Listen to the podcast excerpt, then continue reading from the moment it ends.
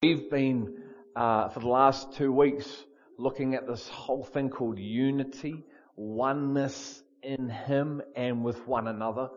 And I think pretty much most of the people have spoken from John 17, which is where Jesus prays. Jesus was the high priest.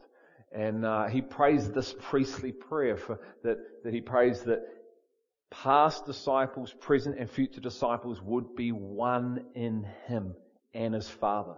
It goes to say that they would be, Father, that they would be in us and be perfected in unity. What does it mean to be perfected into oneness with the Son and the Father? That's pretty phenomenal, isn't it? That Jesus prays this incredible prayer that you and I would be perfected into unity with them. And this morning I started to unpack uh, why he would pray that prayer. Why is that the prayer that Jesus prayed? When he could have prayed 50 million trillion prayers, he decides to pray in this moment in time before he goes to his death that his disciples then, now, and future would maintain this oneness in the Spirit with him and his Father. He could have prayed for non-Christian people. He could have prayed for signs and wonders. He could have prayed uh, for no more earthquakes. He could have prayed for a whole lot of different things, couldn't he? But he doesn't. He says this incredible, powerful prayer, which is truly phenomenal. So why? Because if we understand the why, then we can move forward towards it. If you have the why down, the why is the motivator for laying one's life down.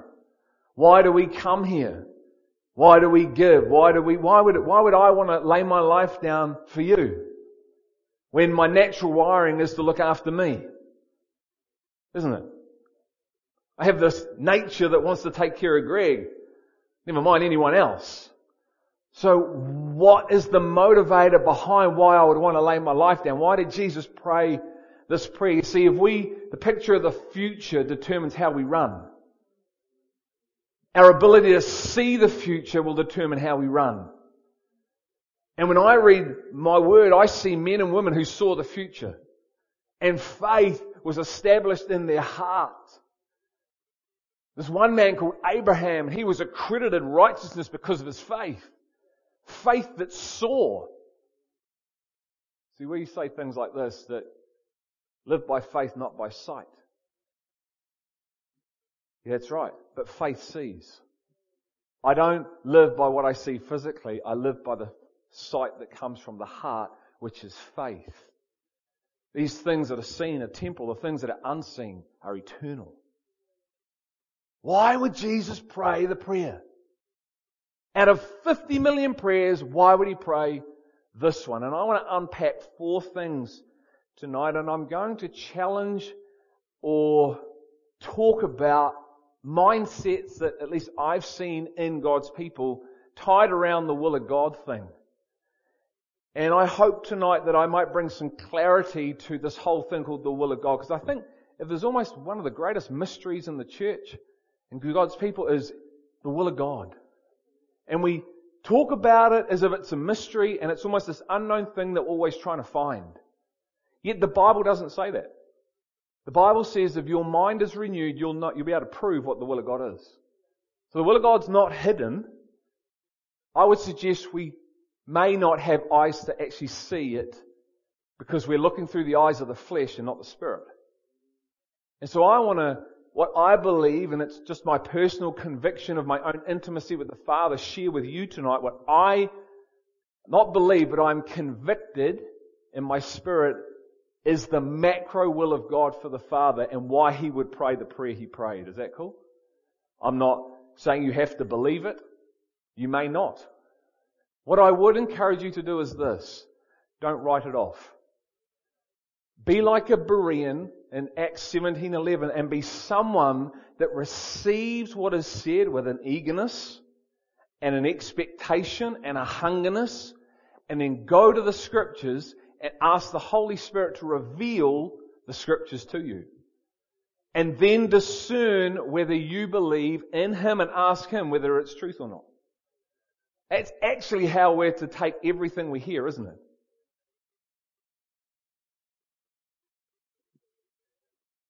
I'm going to challenge Jeremiah 29:11 tonight. For the plans I have for you, says the Lord. We're going to look at that. We're going to look at that. Because I think that very scripture and that, how that's been preached has led a whole lot of people down pathways looking for things that don't exist. Are you up for it? One of the reasons why Jesus prays for oneness in spirit, and as I go forward and as the other guys go, we're going to look at what that looks like. How is it outworked? God showed me last year transformational community. He gave me over Acts 4 and 5, I don't know, there's probably about 10 or 12 pages as I started to write what a transformational community looks like, led by the Spirit. Not by flesh, because we try and manufacture that all the time. We try and create these oneness of community and expression through flesh. It never lasts, it never works. See, when you read about Acts, you've got to see that it's a heart posture that's pumping. Because all these people have been led somewhere of oneness in the Spirit. Hence they can give things away. Because they're all in the oneness of Spirit. One Spirit, one love, one heartbeat intent on one purpose, led by a Holy Spirit, the Spirit of God. That's a challenge for us. So in John 17, why does Jesus say, I pray that they will be one? Well, he tells you. He says, if my people are one, a world will believe that I was sent. I don't know about you, I think that's phenomenal. That if we are one in spirit, if you and I commit to going through and into the same process together, arm in arm, interlocked, not going to walk away, I'm committed to coming into this of the Spirit with you. Honoring the gift on your life, you honor the gift on my life, and as we enter into the cross, through the cross, into the Christ, discovering the hidden mysteries and the treasures that come alive in us, then a world would know that Jesus, they would believe He was sent. Why? Because of the oneness that's in God's people. What is that? What do people see when they see that? Do you think they just see us? They see Him. They see the King of Kings and the Lord of Lords in His people. Now, if I try and attempt that in my flesh, that's impossible. The Bible says with man, that's impossible. All things are possible with who? God. See, I'm not going to be overwhelmed when I read scripture and go, I can't. I can't. That's right, I can't. But the Christ in me says that all things are possible in Christ who strengthens me. It's all possible in Him, in Him. If I let go of my desires and my wants and I can start to see Him and His purposes for me. Not asking for special dreams of my own, but God, what are your dreams? What do you want? You want oneness. Jesus has his own dreams and he says, I'm going to declare it to you. I'm looking for oneness in my people. And if my people are one in spirit, listen, being one in spirit and one in flesh are miles different. I can get, we can get everyone here conforming to a purpose or a vision statement. And there may be no oneness in spirit in that at all. It may be purely flesh. Yes and amen, but it's purely just flesh. Is it truly oneness in spirit with the Father where as you enter into that process, the life of Christ in you starts to come out of you? There's a letting go of an old life and a grabbing hold of a new life. Old attitudes, old language seem to get buried and new language and new life comes forth. Red is red and blue is blue. Ears to hear what the Spirit says. Not what you think it says, what the Spirit actually says. So we all leave this room tonight and we are one in the Spirit. Not, oh, he said this. No, he said that. No, he said this. No, he said that. If my people are in us, a world would believe. Not just know, believe. Does the world believe that Jesus was sent because of our oneness? Yes, no. No, so we have a great opportunity, don't we? See, I made a commitment two weeks ago, a, a, I would say a renewed vow with Him to go this. I'm going to lay my life down more now for oneness with every brother and sister that's at the rock.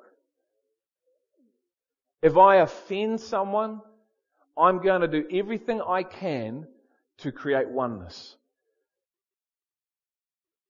I'm going to put everything aside that may be coming at me, that may be wrong, and go, it's okay.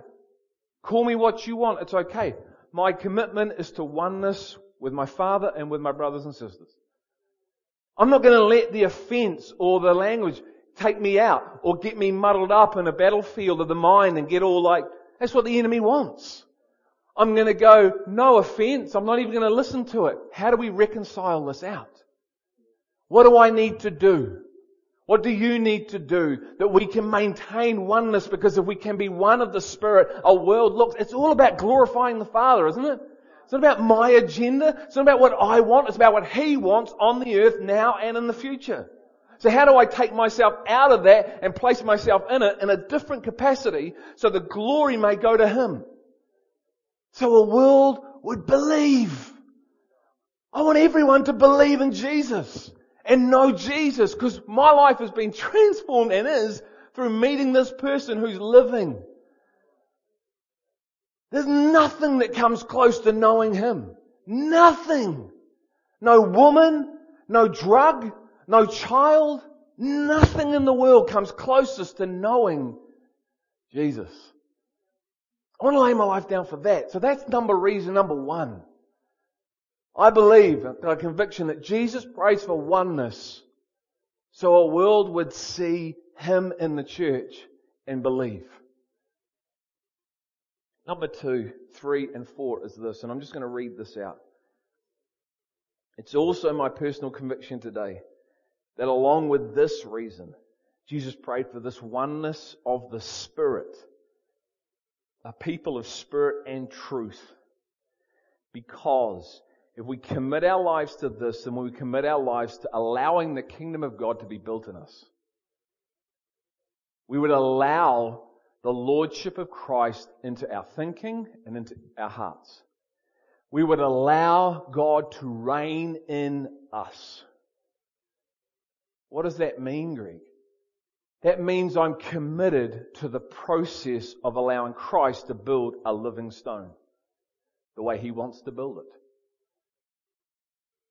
See, when Jesus said, I will build my church, he meant, I'm going to build people that love like me, act like me, have my nature, have my character, and have my power. So when we all sign up to following Christ, we sign up to letting Him build His kingdom in us.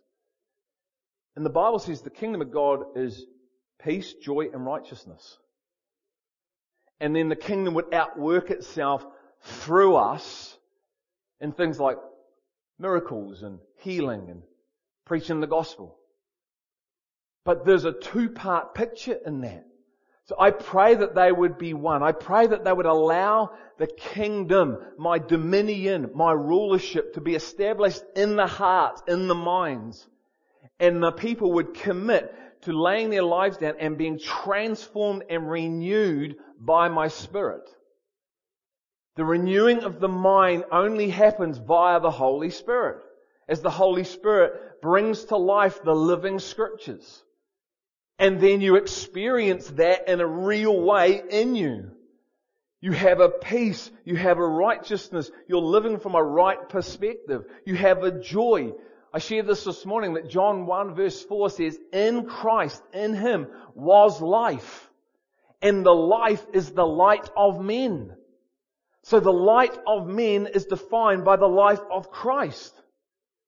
If I have the life of Christ in me, the coming forth out of me, I will have a greater light. So the question is, how bright is our light? And the Bible says, don't hide your light under a bushel. Let it shine. Let the Christ in you shine. Let Him have dominion. Let Him have rulership. Let Him have dominion over your thinking. Let Him have dominion over every heart decision you're going to make.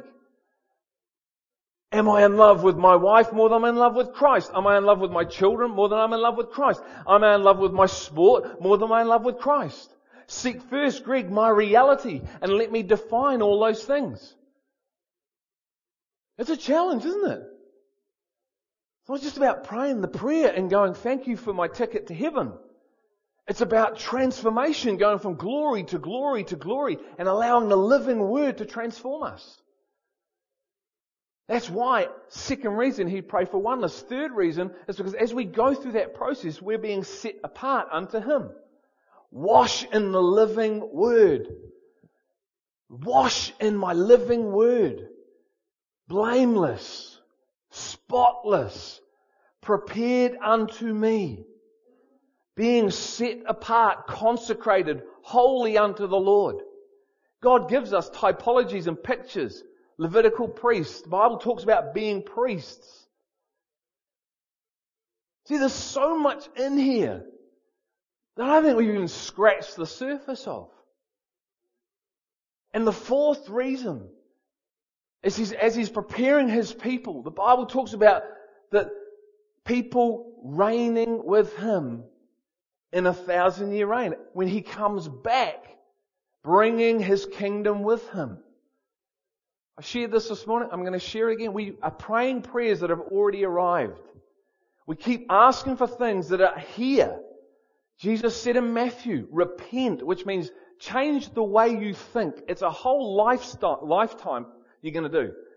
It's about taking off your mind, which you have no concept of understanding me, and me putting your head back on with the Spirit so you can see, and that is a journey of a lifetime you sign up for. So repent because my kingdom has come with me. And it is at hand.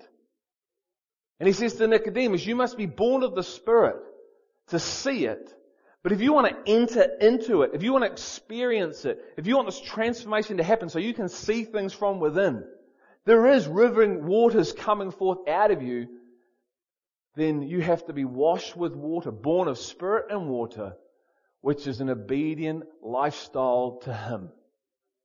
God, I will let you mess me up. You've got to give Him authority to mess you up. Do you realize that? You've got to give them permission. Say, I'm going to seek you, and whatever that looks like, I give you authority. I, I let your lordship come.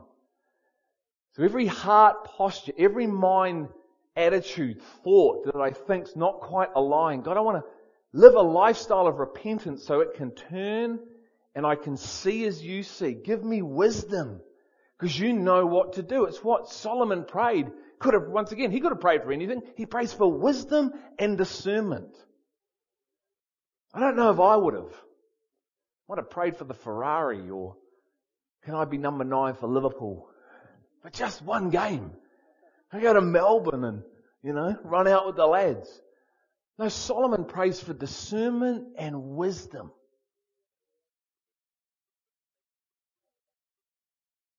Lord, I want you. I want your ways. I want to see like you see.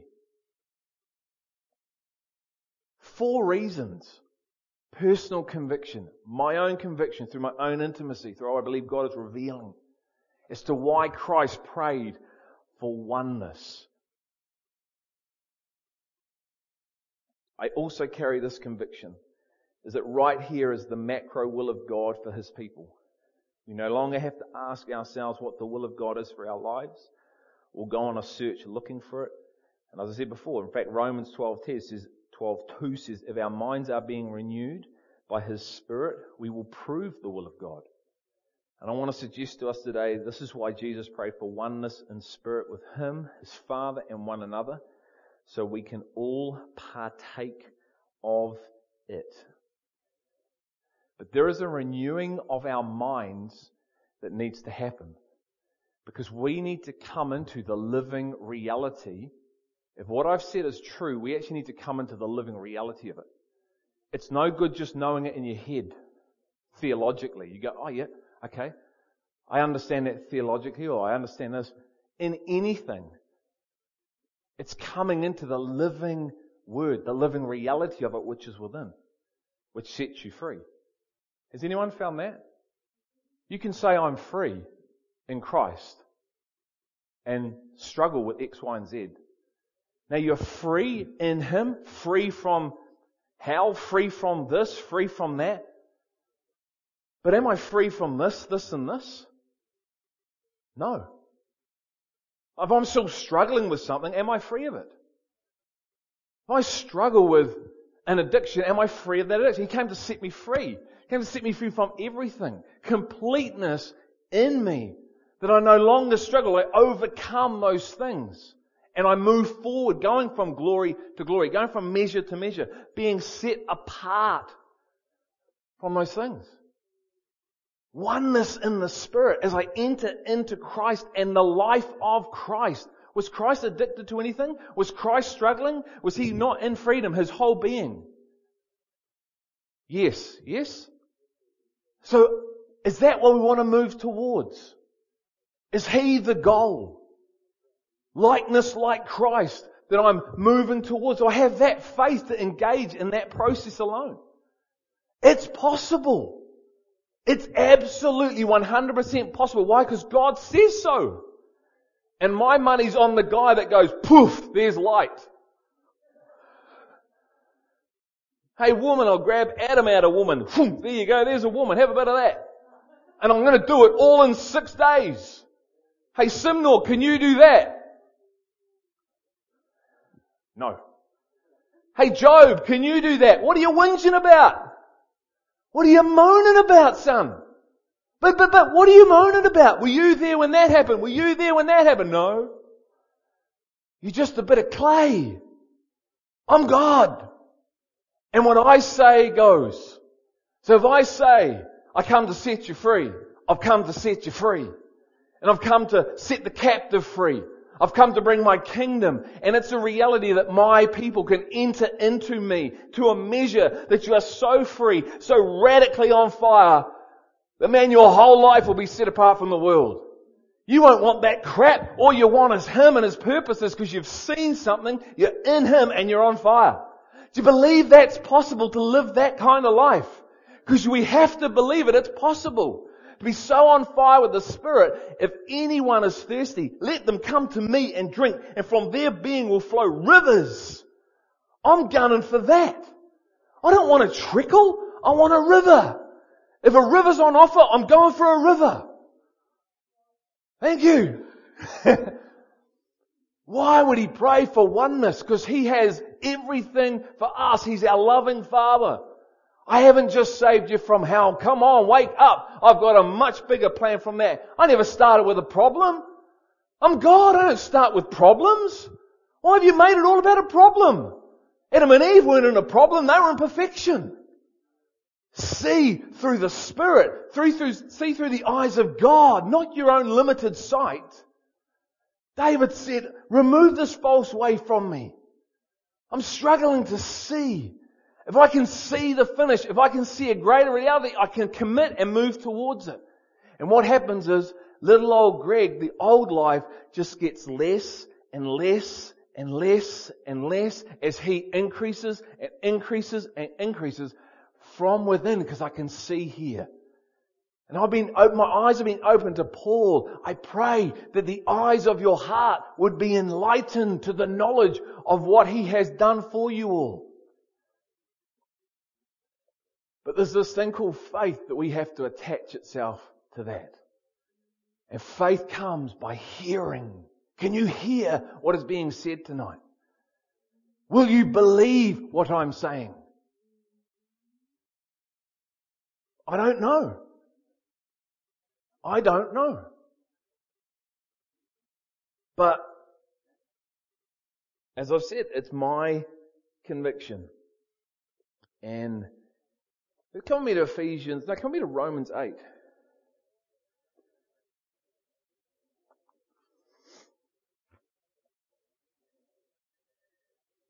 I read Ephesians 4, 17 to 24 this morning and go have a look at that later on. And this is a similar sort of passage. Ephesians 4 talks about the mind being renewed via the Spirit.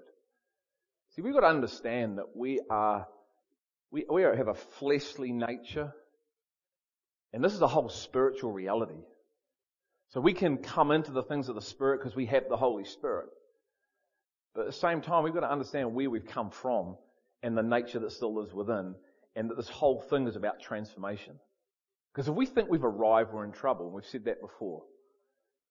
You see, we see a man, God gives us all these examples. He sends a man called Nicodemus to show us a man in the flesh and a man in the spirit. Jesus is speaking one reality, the man of the flesh is speaking another. And Romans 8, 5 to 6 says this. For those who are according to the flesh set their minds on the things of the flesh, but those who are according to the spirit, the things of the spirit. For the mindset on the flesh is death, but the mindset on the spirit is life and peace, because the mindset on the flesh is hostile toward God.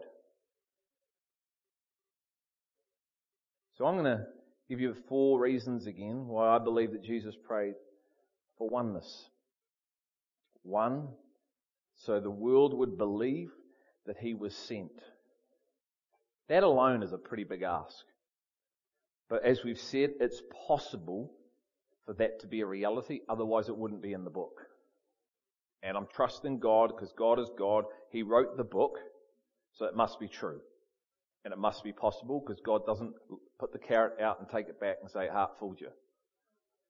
And God never lies. Second reason I believe is he prays for oneness because if he knows as we enter into that process and we enter into him then the kingdom of God will be established in us and through us, which means the world will believe that he was sent again. And we will be transformed in that very process. As our minds are renewed, because the mind is the battlefield, isn't it? It's where you attack yourself and it's where the enemy attacks you. I can't do that. Eh. That's orphan mentality right there. That's a slave mentality because it's opposite to what the Bible says. I can do all things through Christ who strengthens me.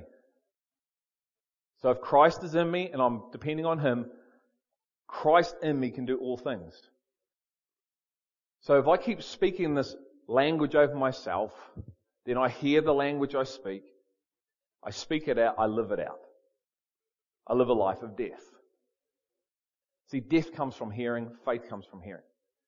And if I speak death, I'll hear death and I'll live death out. The mind set on the flesh is death. The mind on the spirit that's being renewed starts to speak life. In Christ, all things are possible. So it's possible that this can be a reality. The kingdom coming through. It's possible that I can live my whole life with rivers coming out. Yeah? I'm trying to inspire. I'm trying to awake. I'm trying to, go, this is, this is possible. It's not theory. It's a living reality. That I'm in Christ, the fullness of Christ. I'm coming in more and more as I'm letting go of me. As I'm allowing the obstacle, the challenge. And I'm going to go, you know what? This thing that's coming at me, I'm going to overcome. I'm going to put on the opposite spirit. I'm going to allow it. I'm going to love and there's going to be a work that's done in my heart. That's why God allows things to happen at times to do a work in us. We want to run away from it. Let it happen. God's looking, He says, am I going to find a church that will model me? Am I going to find one that will model my love rather than get offended when it's offended? I'm talking to me tonight. It's a massive challenge. To be set apart as His bride. And we're going to look at this thing called righteous acts, good works. And to possibly reign with Him in this thing called the thousand year reign. And I know some of these things we're talking about, I've, I haven't heard from a pulpit. So some of them, maybe a lot of them, are new to our thinking. But let's get into this. And let's ask the Holy Spirit to enlighten the words here. Like I said to you before, the will of God. This thing says, if my mind is renewed, I will prove the will of God. So if I'm still going, I don't know what the will of God is, am I being renewed in this book? Once again, this is reality. This is truth. Not what I think, not what I feel, but what this says. So does my life align to this? And if it's not, that's alright. But do I want it to? Do I want to be moving towards what this says? Do I want to move towards having a reality of living water? Is there anything in me that's stirring up? And if there's not, then ask the Father for a desire. If you're that, if we're that, I remember yonks ago, you know, I had no hunger for the Word of God. None. I don't even, I'm not even interested. How crazy is that? I could sing, I loved to sing to him, but I had no hunger. I'd read one book, I think two books in my whole life, the age of 29. Maybe skim read something for school, trying to figure out that, but anything more than 50 pages, forget it. I just want to go play sport. God, I'm in trouble. I've had a prophetic word that I'm going to preach the thing. I don't even know really what's in it. So, help. Help me. And I can't remember when, it took a while. And then one day, after just asking and asking and asking and asking and asking and asking and asking and asking, it says be persistent in prayer. Not once. Asking and asking and asking. Come on. Haven't got it. Come on. I want it. I want it. He's looking. He sees. Man, you're getting a bit painful. You're knocking. The knock gets louder. Come on. Come on. Come on. So we have that heart. One day I woke up and boom. I've got a hunger to read. I mean a hunger to eat, to consume. I'm like into this. I got other books. I was just like, ah, getting hungry and hungry. I mean, my dad coming down, and my dad was a bookworm. It was so opposite. You know, I've got my dad that's got 50 million books, and he's got a son who has none. Figure that one out. He comes down, and by this stage I've bought a bookshelf. Got about 20 books. Woohoo! Read them, eating the word. He walks in, and in his broad Liverpool accent, he says, alright son, he says, whose are the books? And I said, ah, they're mine, Dad. He goes, not if I can use that word. He he said a word. He said, there must be a God if you're reading books. he was a Christian by that stage. But see, there's a reality, there's a hunger. God wants us to consume and enter in, but with through the eyes of the Spirit so we can see some of the things that I've been talking about. See it. Abraham, the Bible says in John that Abraham saw Christ before Christ ever was. Abraham was well gone when Christ was born, wasn't he?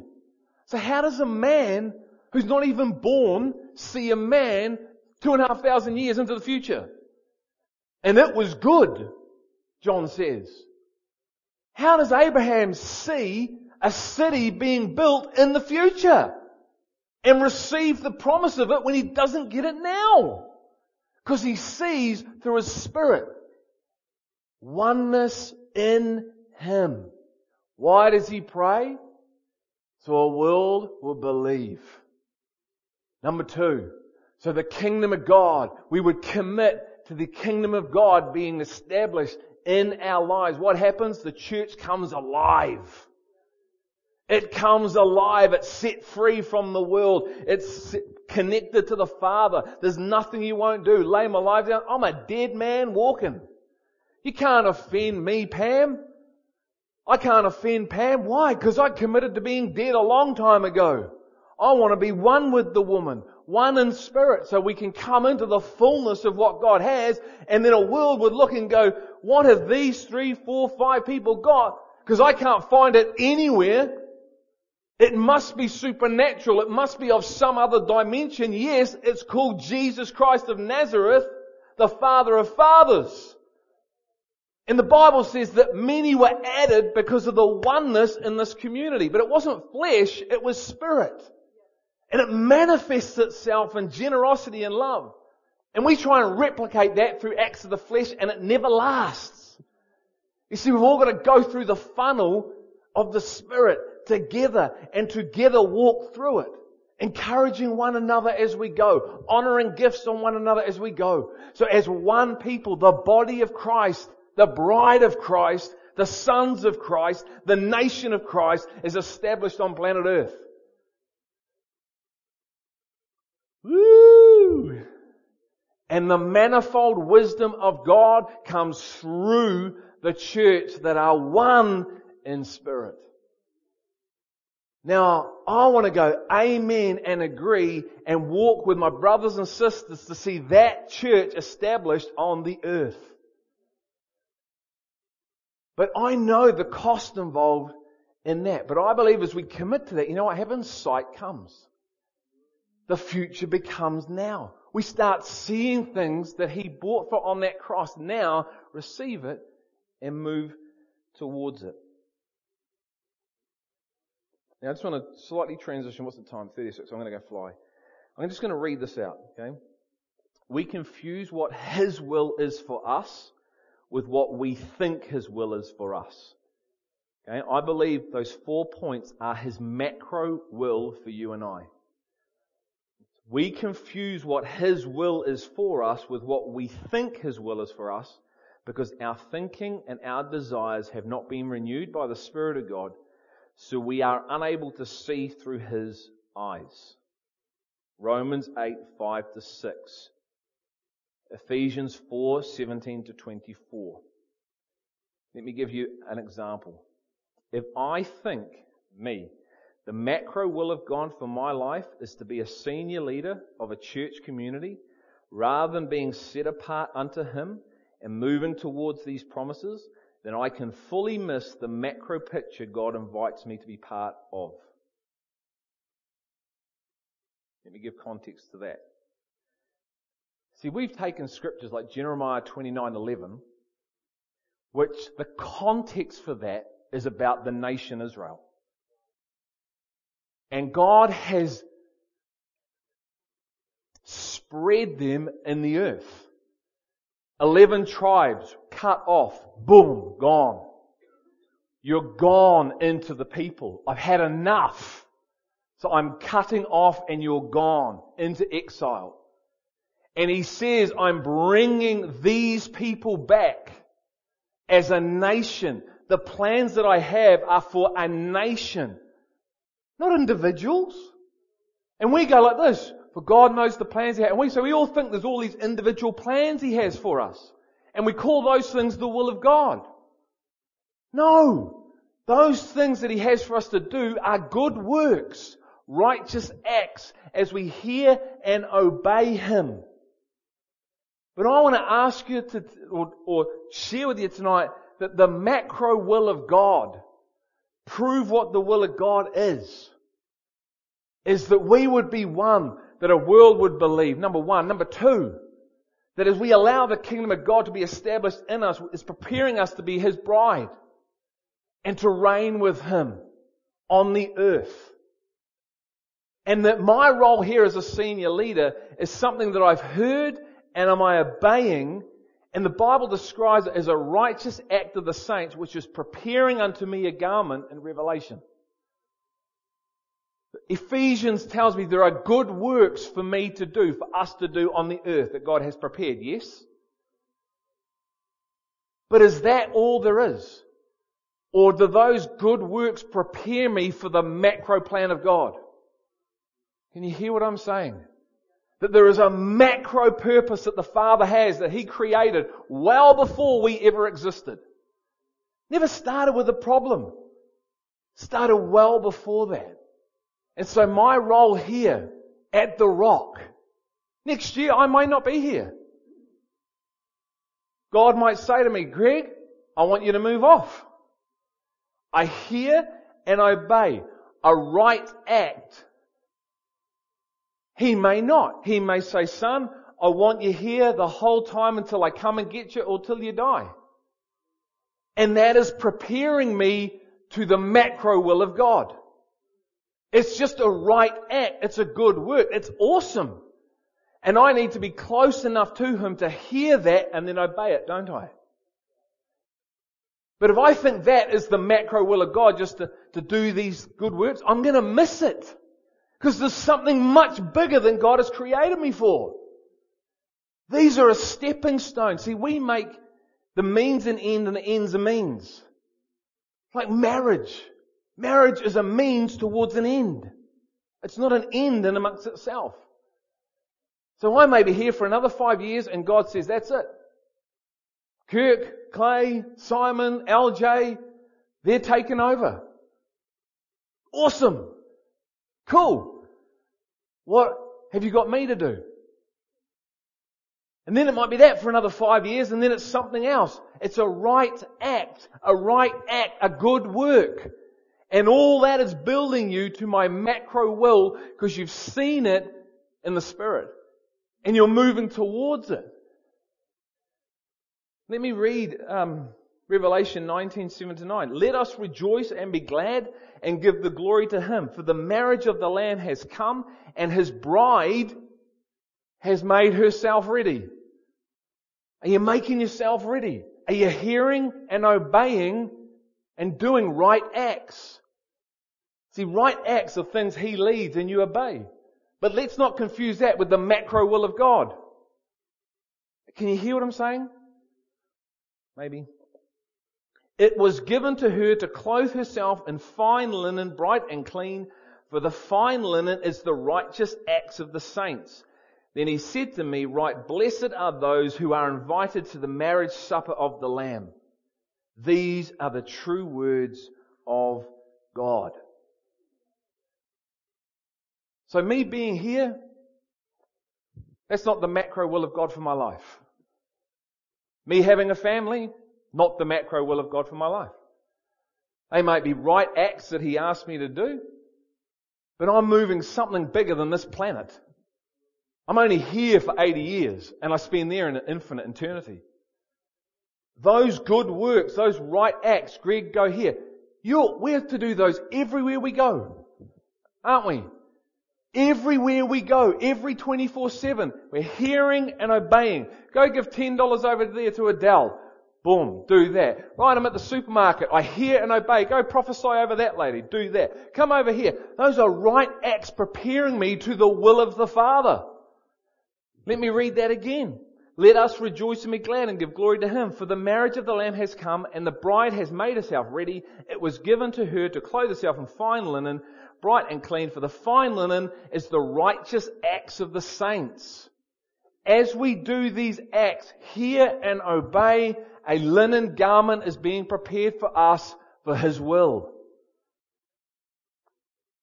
That's why we've got to have set your mind on the things above where Christ is seated in heavenly places, not on the things of the earth. Give me vision to see as you see, Lord. Give me vision to understand who you are as creator and how you've created and your plans and your purposes. Remove the false way from me, David said.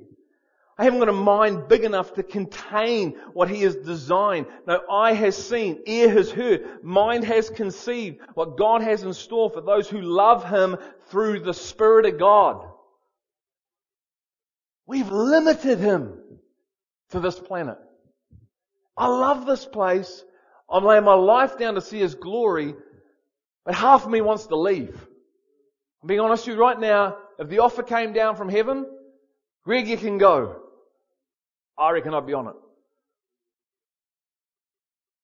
One eye there, one eye here, walking in the tension of that. Seeing the macro, proving the will of God. Not looking for something that doesn't actually maybe exist. Hearing His voice, obeying His voice. Greg, want you to go to Palmerston North for two years, son. Yep, cool, done. Righteous act, well done. Then I want you to come to, uh, to Wellington and you're going to start in ministry. Heard that, obeyed that, well done. Greg, want you to leave next year and set up another community in Auckland. Heard that, well done. All those things moving towards the macro will of God. He's looking. Will you obey? Hear, obey. Hear, obey. Want you to give $10 to this. Want you to go hug Noel. Want you to go around, spend some time with this person. Hear and obey. Righteous acts building unto macro picture.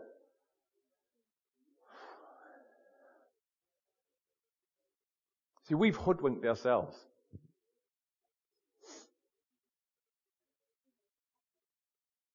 So that's why. That's why I believe, and I carry conviction that Jesus prayed for oneness. Radical stuff. Oneness in the Spirit. I'm going to unpack what that, how, who, over the next few weeks. It's supernatural. It's supernatural. It's not of this world. What did Jesus say to Pilate when he was about to be crucified? Anyone tell me what he said?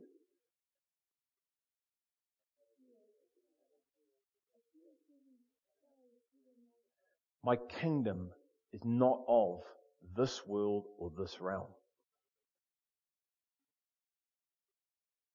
It's not of. Repent. My kingdom came with me. It's of the Spirit. The only way you and I can understand it if our minds are renewed via the Spirit. So we pray, Father, unlock the mysteries, renew our minds. I've got this much renewed knowledge of you. This is how much I know. Man, I've heard something tonight which, whoa, I don't even know if it's even true. So let's move and our Father unlock and I'm going to commit to walking with you. Reveal. I want to walk with others. I want to contend. There are all these different giftings that you've put to bring oneness together. Help me to see the giftings. Help me to honor the giftings. Help me to celebrate what's on other people, not be insecure or afraid of what's on other people and try and pull it all down and control it. Help me to live a life of faith, Father, where I can move with my brothers and sisters and create a oneness in spirit, which is so phenomenal with you, that would be preparing me for something of the eternity while in the now, people are in awe and are adding to a community because they see God in the people of God. Amen. Can we pray? Father, I want to thank you for every person that's here tonight, that was here this morning. Lord, I pray that love and oneness would be our goal. That walking together with you and the Father and being in you and committing to being in that process. And that we would do that as a community. That you would bring us into this heart posture and this mind posture of one spirit, one love, one intent on one purpose. Being committed to seeing and allowing the kingdom of God to be built within us, awaiting you coming, Father, whenever that is. But building a life now of being ready and prepared and intentional. Allowing your glory to manifest itself in and through us. You know, if you go and read John 17, it even says that I'm going to give them your glory. Whew. He wants to give us His glory. We are the temple of the Holy Spirit. We are the vessel. We've been created to have a spirit that inhabits us, and it's Him. The light of Christ in the church. The life of Christ in the church being prepared, Father. And so, God, today, as I pray this morning, I pray we would wrestle with you. Wrestle, Lord, like Jacob did. I pray our eyes would be opened.